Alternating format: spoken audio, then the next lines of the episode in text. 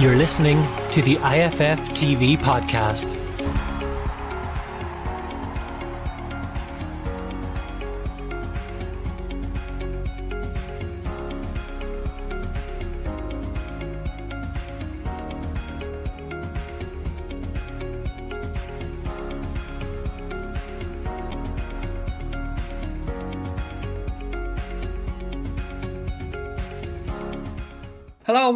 Irish Football Fan TV. This is our League of Ireland show, the Premier Division show. I'm joined by Gary Spain, who's freshly vaccinated as of yesterday. Gary, how are you? A bit of normality is beckoning, I would say.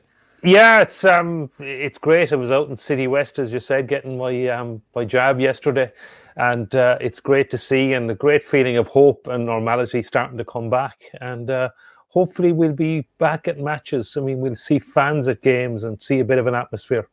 And uh, there's certainly, uh, uh, sorry, a lot more goodwill. People are feeling. I get a sense anyway that people are feeling a lot better about things, and yeah, better times ahead, hopefully.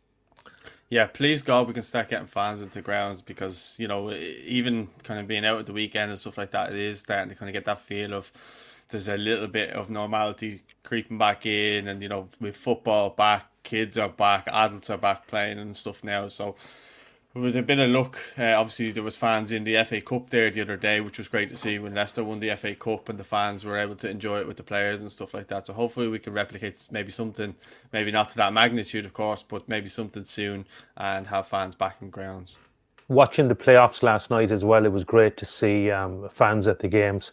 And even though there were there were very small numbers and they were well spaced out, they still generated a bit of an atmosphere. And as you said, the, the FA Cup final on Saturday was it looked really great, you know, um, even with the small number of fans. Yeah, well, let's talk about fans because there was a bit of a ruckus over the weekend with the Shamrock Rovers game. Um, you know, it was a one all draw. Will Patching gets a penalty, and then Rory Gaffney gets a goal that you know pretty much the internet was was fuming about. Um, I mean, the, the throw gets taken about 15 yards up the field by Liam Scales after the ball goes out. Uh, there was two balls on the pitch, and then yeah, the throw was taken much further up the pitch, and then they got their goal, and nothing was really said from the referee point of view. I know Rory Higgins after the game was was raging as you would be. Um, and then there was two red cards towards the end of the game, two second yellows for Sean Hoare and Daniel Lafferty, obviously, of course, former Shamrock Rovers man as well. So there was a, quite a bit of drama at this one, and you know Derry taking the lead as well. I suppose with a bit, bit of a shock, and they will definitely feel aggrieved that they came away from there with a point. They probably, well, they probably thought that they, they could have won it before the game. They probably would have bitten your hand off for a point, though.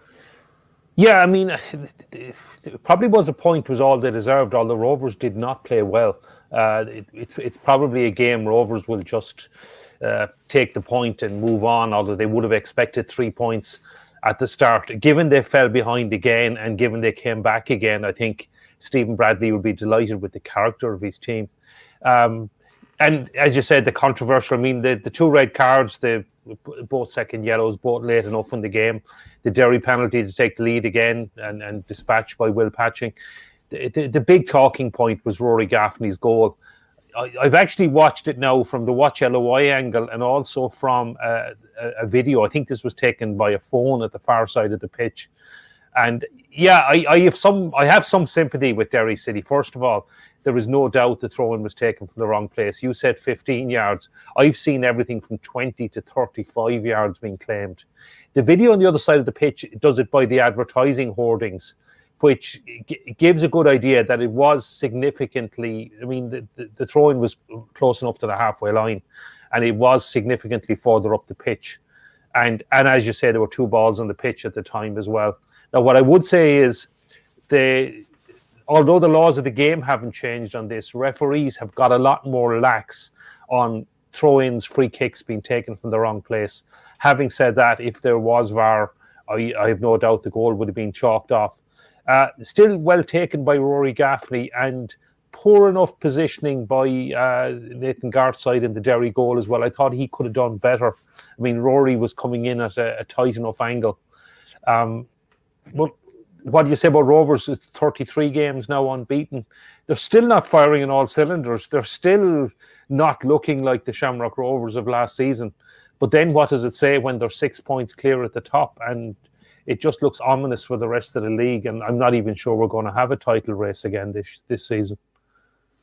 Yeah, I think that's the thing, though, isn't it? That you know the fact that they're still not playing particularly well. I suppose if you're comparing them to last year, where they were fabulous to watch, and um, but I don't think Stephen Bradley will care because they're still winning games. I think he would care if they were playing bad and not getting results, kind of like Dundalk at the moment. But the fact is, they are playing badly. Well, not not terribly, but they're not playing as as good as last year. But they're still getting the results. Again, they're still, for me, they still seem to be getting used to each other. I think that's that's definitely the case. I mean, Sean Gannon still kind of looks a shadow of the player he was at Dundalk, but he seems to be playing a much further up the field kind of position for Dundalk. He's like a right wing back, but when Rovers are on the offensive, he's almost a right winger. That's how high up he's playing.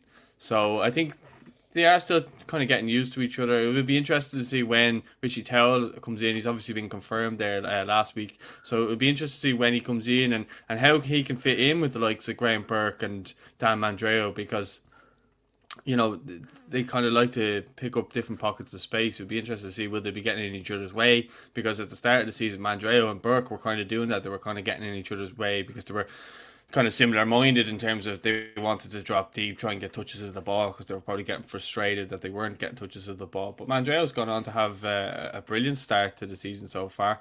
Um, maybe not uh, as involved as he wanted to be the other day, but in terms of games so far, he's been a, a brilliant signing for them.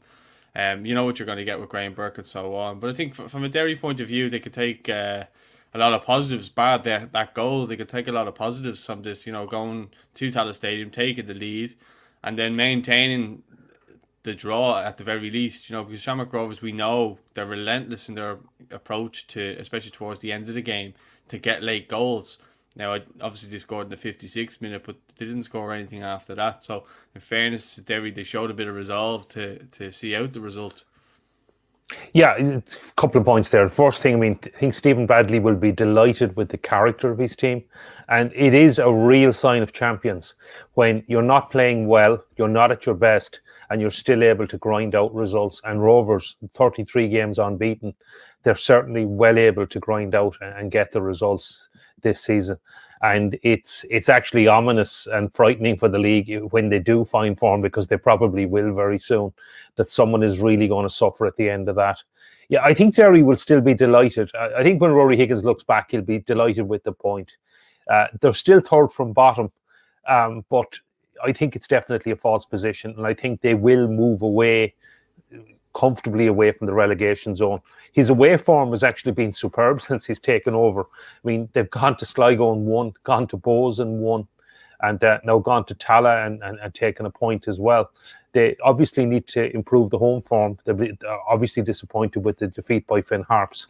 And even getting a 93rd minute equaliser against Longford won't. Um, won't be too too, too good or, too happy for Rory either. But I, I think Derry will comfortably move away from the relegation zone. I don't see them being in a relegation battle at all. And uh, if he gets a couple of signings in July, they they could well be still plenty of time for them to challenge for the European spots. Um, Rovers, as I said, it's it's looking ominous. They've gone six points clear they're still not firing at all cylinders. They've Richie Towell to come, as you say. I'm sure Stephen Bradley knows exactly what he wants him for. Um, but when a, a, player of his caliber becomes available, uh, a club like Shamrock Rovers is definitely always going to be on, on, in the bidding and on the market. And uh, I think he's a great signing for them. I'm not sure how it's going to work. I mean, you mentioned Danny Mandroiu. Uh, he has probably been the signing of the season so far. He's been absolutely superb.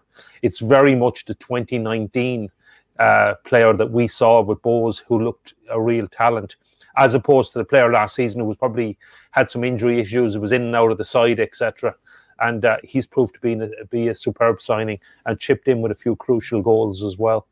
Um, but what do we say? The, the only caveat I would have about Shamrock Rovers' uh, title challenge or, or, or, the title race, or the only hope we could have a title race, is that uh, come July, Rovers will be heavily involved in Europe.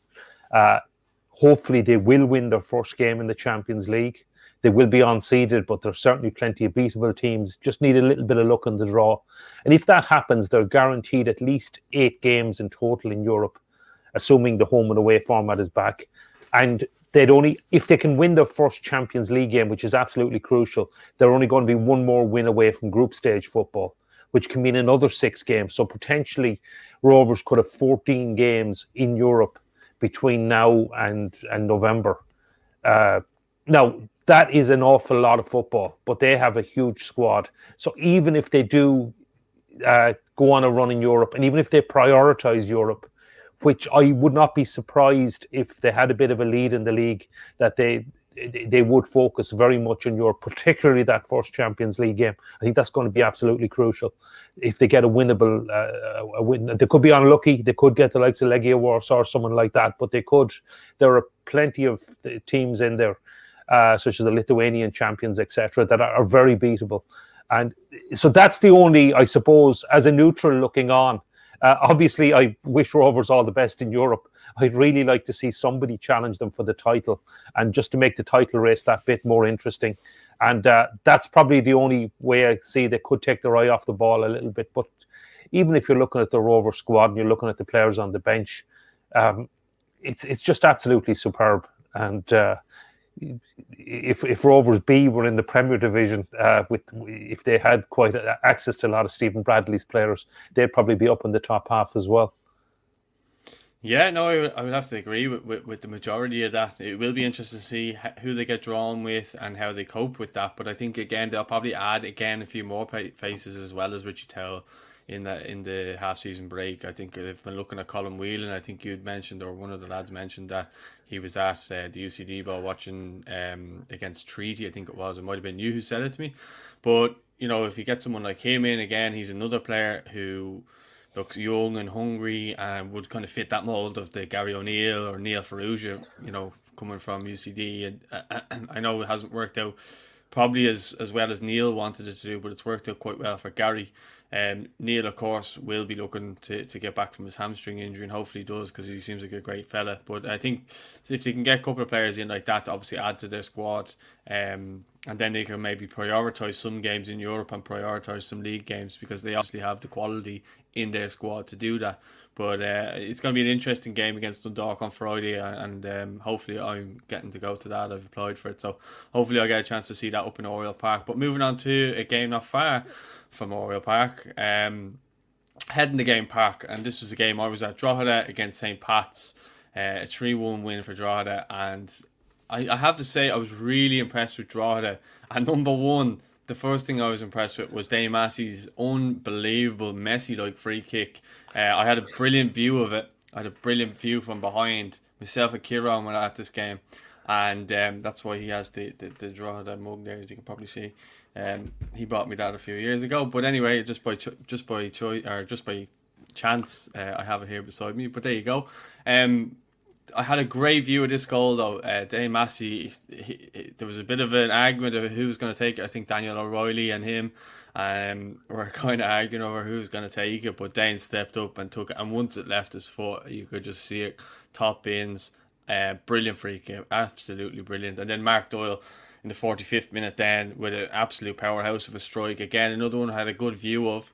Um, and uh, yeah, to, going in 2 0 at the break for Drogheda, I was thinking, wow. And Pats never really turned up in this game. It kind of reminded me of the Pats from last season, which, in their credit, I hadn't seen up until now. So, you know, maybe this is just a blip, or maybe the squad's maybe getting a little bit tired. Um, but yeah, it was just it was a, I suppose a disaster of results for Pats. They almost get back into it with Nahum Melvin Lambert's goal. It was a bit of pinball in the box from a corner, then he scored, and then literally as Pats were piling all, the pressure, James Brown absolutely motors up the pitch.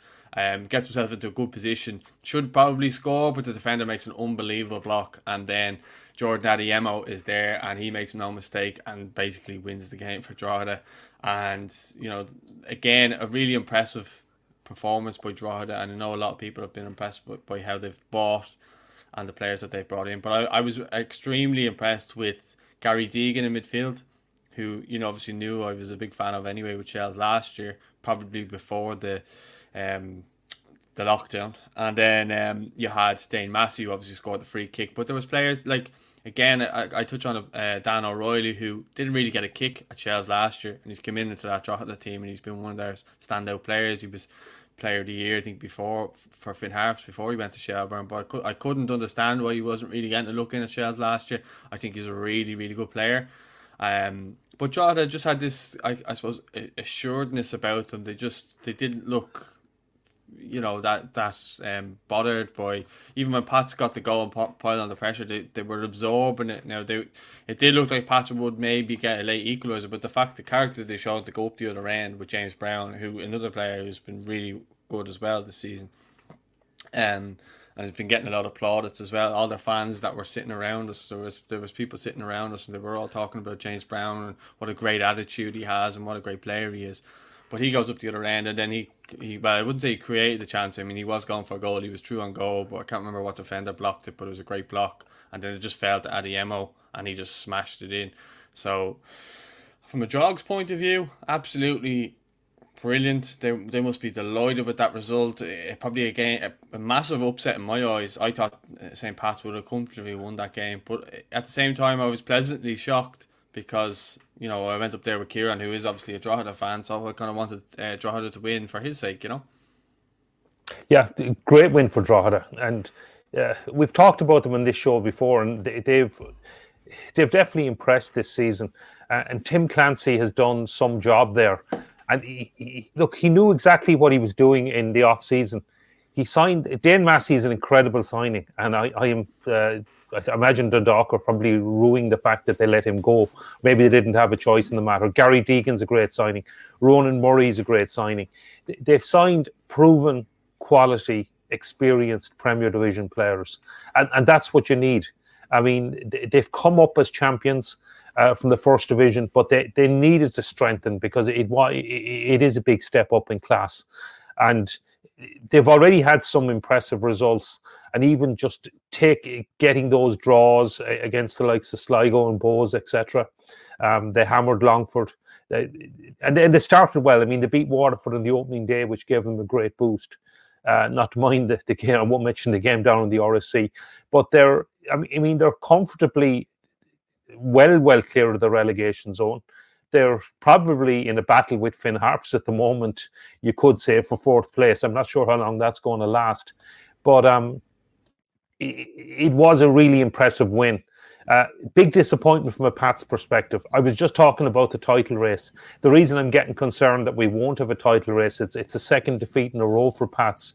Appreciate they've probably overachieved, and I don't think too many people were expecting Pats to challenge for the title at the start of the season. And and and being realistic, if St. Pat's finish in the European places, it'll be a fantastic season and a great achievement by Stephen O'Donnell. Just the only caveat is, given they've started so well, it will be disappointing for them to have to get those two defeats on the row, two defeats in a row, and then next up is Bohs, which is a really difficult one. And suddenly you're thinking, God, if that goes wrong, then uh, results are really starting to go against you, etc. So um, massive game on on Friday night uh, at Richmond Park. So, but getting back to Drogheda, it's been a, a, superb start to the season. I think their aim would have been to avoid relegation. It doesn't look like they're even going to be in a relegation battle at this stage. They, they've already built up quite a gap on what we can call the bottom two. We can go on and talk about the relegation battle later on. But the gap that Drogheda and Finn Harps have built up over those two probably means they won't even get involved in the relegation battle. And then do you start dreaming? I mean, mid-table mediocrity. I think the likes Tim Clancy and Ollie Horgan would have been delighted with that at the start of the season, but maybe they're dreaming of Europe now. Yeah, well, you, never know. And look, the players that they've had have European experiences. You know, Dane Massey, um, you even say Gary Deegan because he's been up and around there with, with Bohs and previously stuff like that. So they have players there that that they just have this know-how to get results, and that's I, I when you're coming up. I think that's massive. I think that when you're coming up to the Premier Division, and they have some young players in that squad as well. Don't forget, like um, if you think about it, and the young lads, the, the keeper in goal, um, then you had Adeyemo came on, scored the goal. So they do have young players in that squad. Obviously, you know, dealing with the players that they have there as well. You've, you've players like Dinny Corcoran and stuff like that who uh, hasn't really got a look in so far. I don't know uh, the effects of that injury he got. Is still maybe um, he, he still maybe coming to terms or coming to fitness on that. I haven't really seen him. Uh, but you've got Ronan Murray and, and stuff like that. So they, they have, and I, I can't stress it enough how well they've bought to help them get to the position that they're in now. And it, it, it was a smart move by Tim Clancy, and you know it seemed to suit the players and stuff like that. Gary Deegan again, he just has that know-how, sits in the midfield, and he just he's telling everyone where they should be, what what their role is, and he's just covering everything. Um, you have Dane Massey who's constantly talking to the defence. Um, you know Dan O'Reilly. I know he's not the most experienced, but he's just has this calmness on the ball, which I think for a team like that coming up, they just need some players like that. Like Waterford are a prime example of what you don't do coming into this league. I know they've been up for a few seasons and stuff like that and nearly got Europe last year, but what they didn't do is they didn't buy any experienced players to come in at the start of the season. And now they're kind of left with a very youthful squad with probably two experienced players in Oscar Brennan and Brian Murphy. And they're struggling because when they don't play, they don't have these players who have that know how to get results and get them over the line in games like, for example, when Pats were boiling under pressure and then one counter attack, bang, 3 1, game over. That's it. You know, and that's uh, huge credit to, to Drogheda for that. And if I was a Pats fan, I would be raging because they just never got going in this game at all. Yeah, I'm just looking at the league table here. I mean, Drogheda are uh, they're in fourth place. They're three points behind Sligo. They're ten points ahead of Waterford and nine ahead of Longford. Now, I know I appreciate there's only 11 games gone, but that's a massive gap for the likes of Waterford and Longford to make up. Not to mind all the other teams you got to get past in between. So, uh, a couple more wins, and you're thinking they're going to be well clear of this. And uh, as we know, fourth place could well be European football if one of the top three wins the cup, which normally is the case. Normally, the the FAI Cup winners these days does come from one of the top two or three clubs. So um, who knows? I mean, it's in uh, it's in their hands, and I mean, and, and a point behind Drogheda are Finn Harps. Now, what I would say is two points behind Drogheda are Bohs, who are well used to qualifying for Europe and just finding form. So we can go, go on and talk about them them later on. But um, what can we say about the, the start Tim Clancy's made? It's been absolutely superb. He's found some players, the likes of James Brown, as you mentioned, who certainly has been a revelation this season. But again, it's a lot of the the older, more established, experienced, quality Premier Division players that are making the the difference in this. And uh, you, have you've, you've mentioned them, Paul, the likes of Gary Deegan, Dane Massey, Ronan Murray, etc. And uh, hats off to Tim Clancy and to Drogheda. Yeah, well, look, if Drogheda continue going the way they're going, they could well be on a European adventure. But um, let's move it on then to their arch rivals. They obviously played Finn Harps up in Finn Park. Um, a one all draw. Barry McNamee with the goal. What a goal it was, by the way. Um, lovely left footed strike inside the box into the top corner. And left the keeper there with absolutely no chance of saving. It was unbelievable. And then uh, Midtskogen gets the equaliser in the 49th minute to make it 1 1. But again, I mean, Dundalk are just not, just, just for, whatever, for whatever reason, they just can't seem to get any sort of rhythm going. And th- these are games that you'd be expecting them to, to win. Um, maybe not this season, but definitely in years gone by, this would be an almost foregone conclusion that they would win this game. Now, that credit has to go to Finn Harps, who've obviously bounced back from the result against Bohs last week, where they were just not up to scratch at all. And it, they got a bit of a response, I suppose, taking the lead against Dundalk and then holding out for a draw. But what was what were your thoughts when you saw this game? Were you shocked, or at this stage does not really shock you with Dundalk anymore? Yeah, there's a, there's a few things on this. Um, yeah, I suppose nothing does shock me on Dundalk anymore. Um, this uh, this is a classic game of two halves. I mean, the first half, Finn Harps were absolutely superb. Uh, they got the goal, a brilliant goal from Barry McNamee, as you said. I, was in the Markets Field um, w- well before the Treaty United game, And there was already a murmur around the stand, and people were saying, "Have a look at this." And people were watching the goal because there were highlights put up on Twitter by um, I don't know, I can't remember if it was Finn Harps or the SSE Airtricity League or whoever put them up. But the goal, the goal was actually put up uh, on Twitter, and it, it's an amazing goal. If you haven't seen it, I'd recommend you watch it. Uh, brilliant finish. Uh, Dundalk were lucky to only go in at half time one down. Finn Harps could have been two or three up. They were totally dominant. They, they should have been out of sight. And but as I said, the classic game of two halves. Dundalk came out in the second half, equalised, as you said, so quickly through Midtskogen. And uh, after that, there was only going to be one winner, but Dundalk just couldn't get the winner. Um, it's it's definitely look. We've said this before. Dundalk need a manager, and they need a manager fast. They have at at worst the second uh, best squad in the league, and at worst the second biggest budget in the league, and, and arguably probably the biggest. I mean, the players they have, the quality of players from all around the world, they're they're not coming cheap, and they are quality players, and they shouldn't be where they are in the league. They should be a lot further up. They should be getting better results, and as you said, they should be beating uh, beating Finn Harps. So it's uh, it has to be a concern. They need a manager in quickly, and uh, well, what else? What else can we say? But again, hats off to Ollie Horgan and Paul Hegarty because they're doing an incredible job up there. We're talking about Drogheda being in fourth place. Finn Harps are a point behind them in fifth, and uh, and they've got arguably one of the smallest budgets in the Premier Division. They have a smaller budget than quite a few First Division sides. They're definitely punching above their weight, and they continue to punch above their weight. And as a Limerick man, I obviously have bad memories of playoffs against Harps and, and, and Limerick teams that had significantly bigger budgets and probably better players than Harps at the time. And unfortunately, uh, fell victim to, to Ollie Horgan as well. But I mean, I, can, I mean, even through gritted teeth, give them the, the, full credit they deserve because he is doing a superb job. And uh, I know the Harps fans are delighted with the way, and they should be, with the way things are going up there. And uh, rather than looking at the relegation battle, I think at worst you're looking at mid-table mediocrity for Finn Harps this season. And who knows, um, they could still challenge for a place in Europe. Yeah, imagine how amazing it would be if they did get Europe. Now, watching them against Bohs last week, I just don't think that they will get Europe because I think there are other teams that'll be there thereabouts. I mean, you got to think of Sligo, uh, Bohs. I think Dundalk once they kind of get a manager sorted. Um, I put it out on Twitter yesterday. I've been hearing rumors that it's Curtis Fleming's going to be coming in there, but that's neither confirmed or denied. So don't take that as gospel just yet.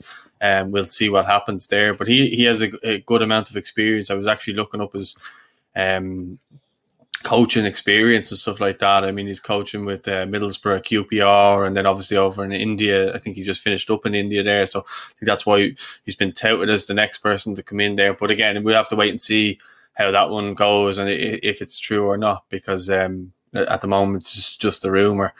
But uh, I think once Dundalk kind of get moving up up the league, I think they'll be they have to be targeting finishing in the top three um, or four.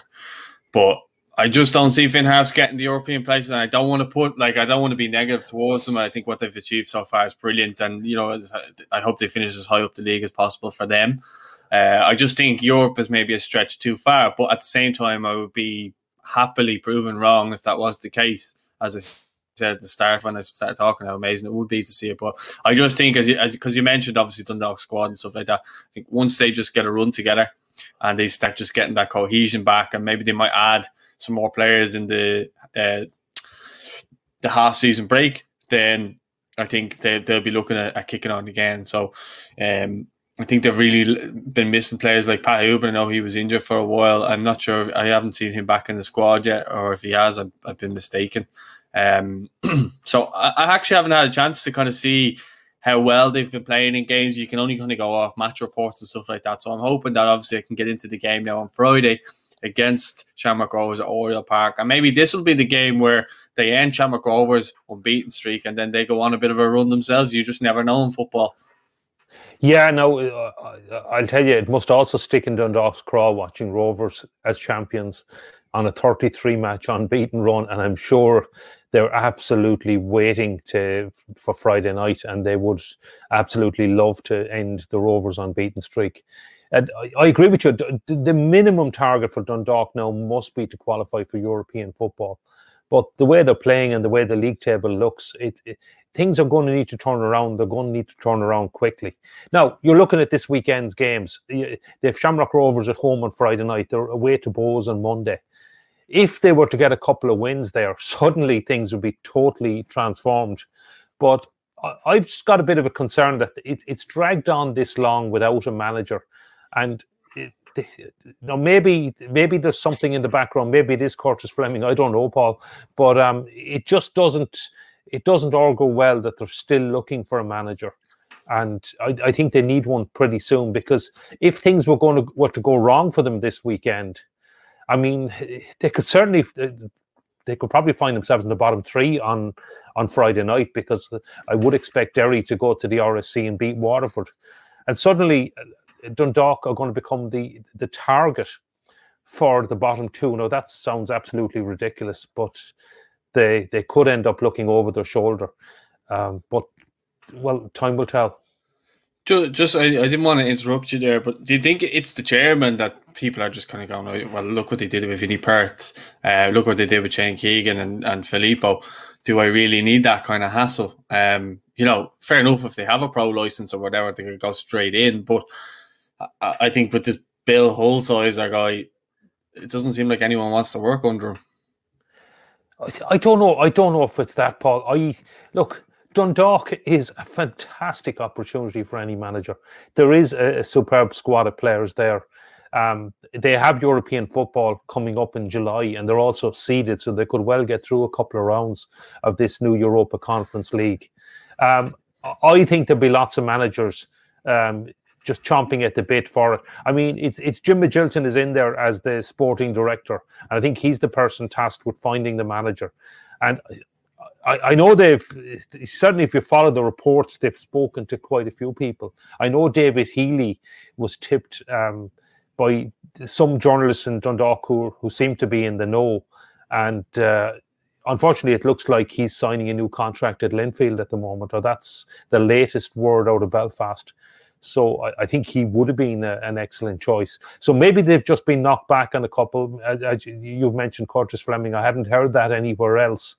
Um, but it is it is a very attractive job, and I, don't think. Look, I, I have read some of the stories about Bill Hulsizer, but I, I I wouldn't be that too concerned if you get in an experienced manager.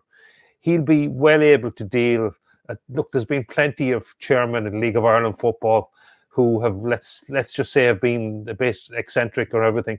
And in fairness to Bill Hulsizer, he or his family have put in quite a lot of money into Dundalk Football Club, and I think the, the Dundalk fans need to be careful what they wish for there because this is not a case of the the Glazers and Manchester United. I mean, the, the money being invested in Dundalk, there's money being invested in Dundalk, not being taken out of Dundalk.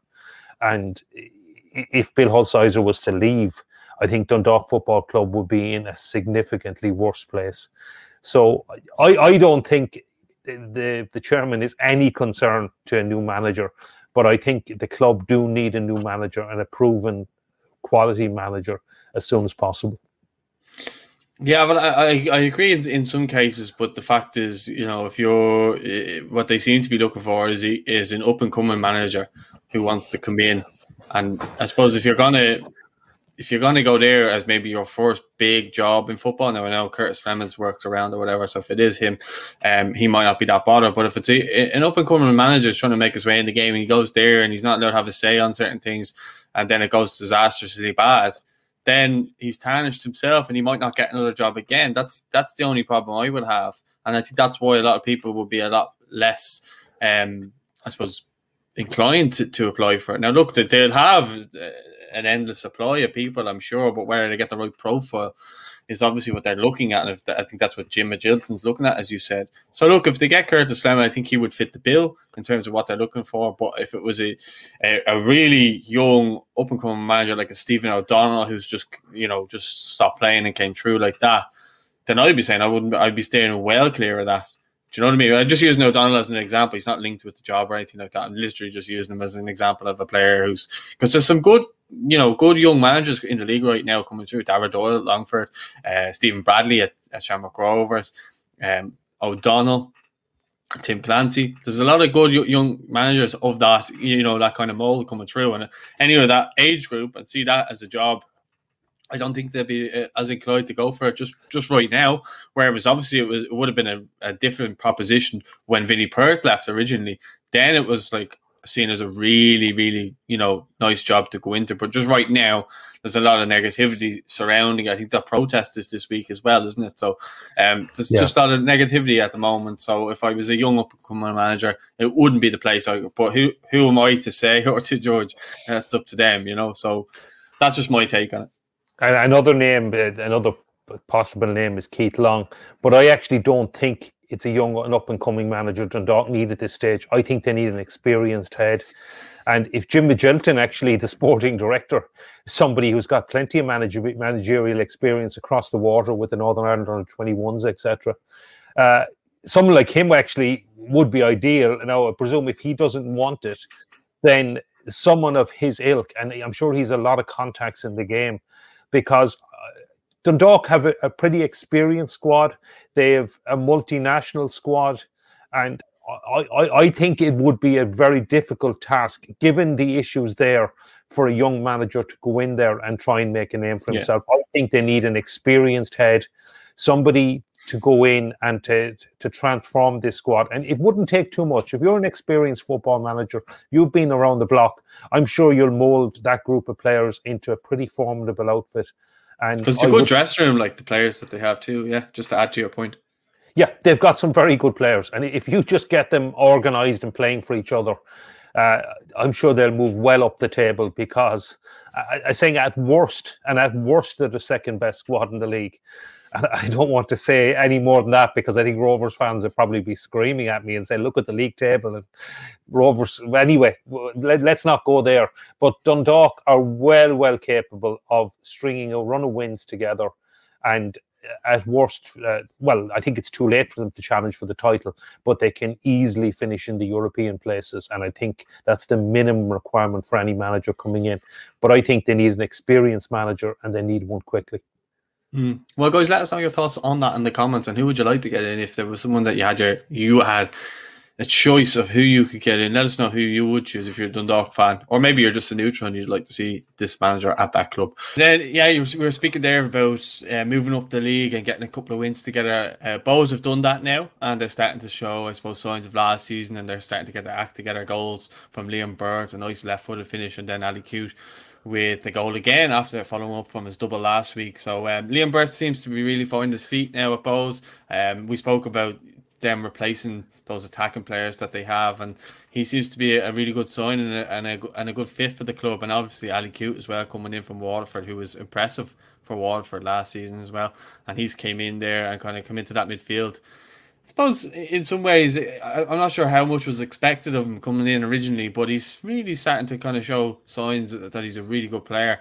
And um, Bohs, as I say, climbing up the table, 2 0 being at Bishopsgate. Um, Longford, another defeat for them. But again, I don't think Longford would be too disheartened by results like this. I think at the, at the start of the season, we're talking about Longford, and to be looking at games like this where they probably go, okay, we'll probably take a hit there, but we need to, you know, make sure that we're you know, firing on all cylinders when we're coming up against the likes the teams that are around us. Maybe you know your your um, Waterfords and that. I don't even know who's kind of around them at the moment because the league table is constantly changing.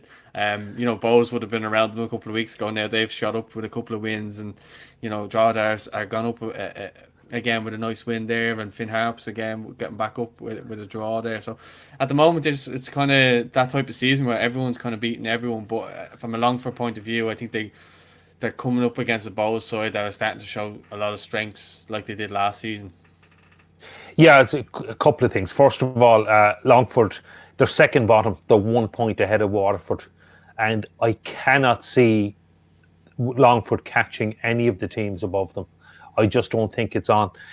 They've they've now gone ten games without a win. They won their opening match against Derry City, and they haven't won a game since. They have picked up some crucial points, as you said. Uh, decent draw with Dundalk, but they were two up. They were a goal up on the Brandywell in the last minute of added time, and unfortunately conceded a goal. So there'll probably be disappointment they haven't picked up a few more points. Having said that, Longford with a surprise packet to even get promotion last season. It was quite an achievement for them to get up during the playoffs. They are they've got a pretty small budget, probably one of the smallest in the Premier Division, and smaller, as, as I said, than a lot of the First Division clubs as well. So they're probably motoring along nicely they they will be targeting Waterford's visit to Bishopsgate in, in a few weeks. They were a bit unfortunate to lose in the RSC, uh, although Waterford will consider it a great win, considering their 10 men as well a couple of weeks ago. And it's those kind of games will be crucial. But I can't see Longford finishing any higher than where they are at the moment. And I suppose if you offered them the relegation playoff, they'd probably take. Uh, bite your hand off and take their chances in it because as battled hardened Premier Division side, they will be fancied in that playoff or they will be certainly very difficult to beat. Uh, getting back to Bohs. So we said this about Bohs every year. Keith Long is doing a, an incredible job there. He, every year he loses his best players. And this year was no exception. I mean, you take the front three, we've talked about them Andre Wright, Danny Grant, and Chris Twardek. He lost the three of them. They were the stars of last season, lost Dan Casey as well. And yet again, he's finding players. Ali Coote was a great signing. Um, he was probably one of Waterford's better players last season. Um, Liam Burt, as you say, he brought him in from Scotland. He, he's he seems he to be a Celtic, did he? I, am not sure what club he came from, but he's. But he used um, to play with Celtic anyway. From his Instagram, okay. I saw pictures of him at Celtic. Yeah. Okay, he seems to have been uh, uh, come from nowhere. From what I, I hadn't heard of him. No, I must admit that. Yeah. And uh, until Bo signed him, and uh, he he's he scored quite a few goals lately. He's proven to be a superb signing. Ross Tierney's playing really, really well for them as well. And, and they've Dawson Devoy, who is, is still coming through as well. It looks like quite a talent. So Bohs hadn't made a great start to the season. They've certainly turned things around. They're just behind Drogheda and Finn Harps in the battle for fourth at the moment. And uh, you have to think Bohs will probably be the favourites to finish ahead of those two.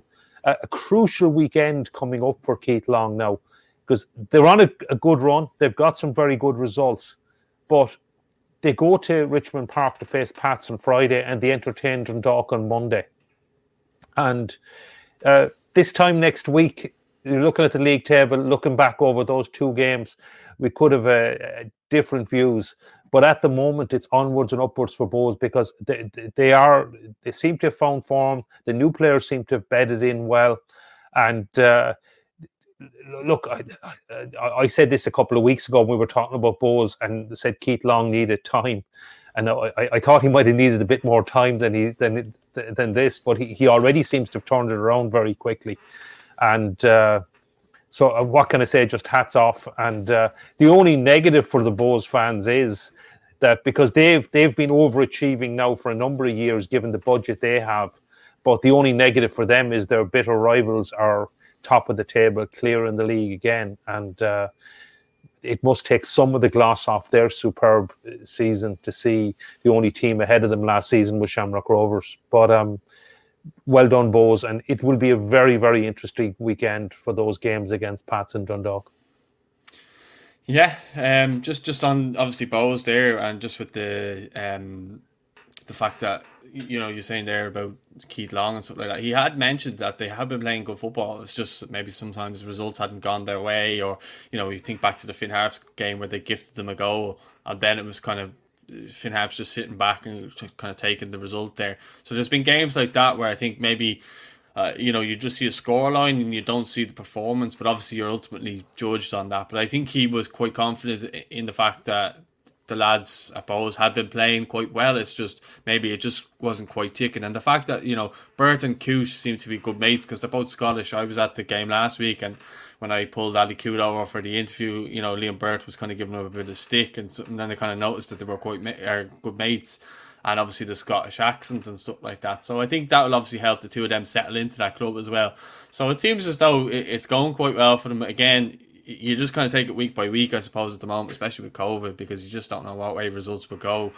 Uh, but definitely, I think uh, Bohs will take this. Longford, on the other hand, I think they're just going to keep going and keep trying to keep the confidence and morale high within the squad because it's going to be a long season either way, I think, for them. But just kind of lastly, obviously, the, the game against Waterford and Sligo was postponed due to the COVID stuff. Uh, but just want to, obviously, the game wasn't played, but this morning, Sligo have announced new plans for a stadium. So I have an article up here from RTE. I'm just going to read it out for anyone who may not know and um, we might speak about that before we finish up. So Sligo Rovers have laid out plans to redevelop their existing stadium at the showgrounds, as well as building a new academy complex in Sligo in an estimated 17.3 million euro project. The Bit o' Red, who are set to go second in the SSE Airtricity League Premier Division this week, have published a 54 page document detailing their vision of turning their home into a 6,000 seater stadium. The FAI have described the plan as a as visionary and offered unanimous support to Sligo. The club are also set to open up the stadium to other sports after a provisional agreement with Sligo Rugby Club to use the stadium for major matches and, and an invitation to host provincial games. As a result, the new extendable hybrid pitch would be installed in the ground consisting of 95% grass. The club are actively seeking land within the Sligo area for the re- for the development of an academy base containing three pitches outside of the showgrounds. Preliminary discussions have taken place with Sligo County Council and they have endorsed the plan. Sligo Rovers chairman Tommy Higgins said today we present a vision that has been created not just over the last year but through the growth and enhancement of the club in its modern existence. We see unlimited potential in Sligo Rovers Football Club. Today the football represents a beacon and focal point of the community, something we have worked tirelessly to achieve. We also have a youth setup which is developing countless footballers going on to play Senior League of Ireland each year while still being in its infancy. Prior to COVID 19, we had 11 players representing Ireland at underage level during one calendar year, and our desire is to invest further in the area. In the future, we want to develop a facility that can raise standards even further across the board. That is by improving football players through investment uh, in coaching, teams, and the experience of the supporter to enhance our attendance figures. As a community club, we also we also seek to bring further benefits to our local economy and provide the opportunity to young boys aspiring to become the next Seamus Coleman to live out their dream. And for girls who need more front of house women wearing the bit of red Sligo Rovers as soon as possible. Um, and then there's just a bit more from from kind of Jonathan Hill just kind of endorsing it and stuff like that. But that's the gist of it. Yeah, it's great news and it's great to see. Look, Sligo Rovers are a fantastic club, very much a community club. And if you go to Sligo, it's a real football town. And uh, football seems to be the only sport played in the town. And Rovers, and, it, and it's very much Rovers as well. It's not Man United or Liverpool or anything like that. And uh, it is a great place to go. Um, it's uh, it's a fantastic place to go to visit as an away fan as well, and uh, I really hope these plans do come to to fruition. They they have fantastic support in the town, and I know every door in Sligo gets knocked every year for uh, to support Rovers, and uh, I, would love to see it happen because they do develop some fantastic players. They have fantastic support. They have brilliant volunteerism in the town, and uh, it's great to hear of plans like this. And uh, it, it, might be a bit optimistic. I think they're hoping to do it in the next six years, but um, I, I, really hope it comes to fruition. A, a six thousand uh, capacity stadium in Sligo would be fantastic, but just all those those academies and bringing forward the, the, the boys and girls of the future to play not just for Sligo Rovers but to play for um for the Republic of Ireland as well uh, would be great to see. So best to look and they're a fantastic club and uh, look long may they continue to succeed in the northwest.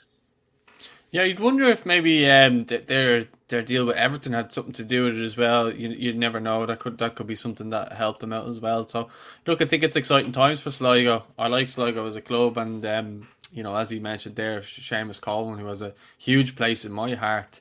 So, um, you know, definitely seeing players coming from there and growing up to be someone like him. I mean, what what a person that you want to kind of emulate. What a pro.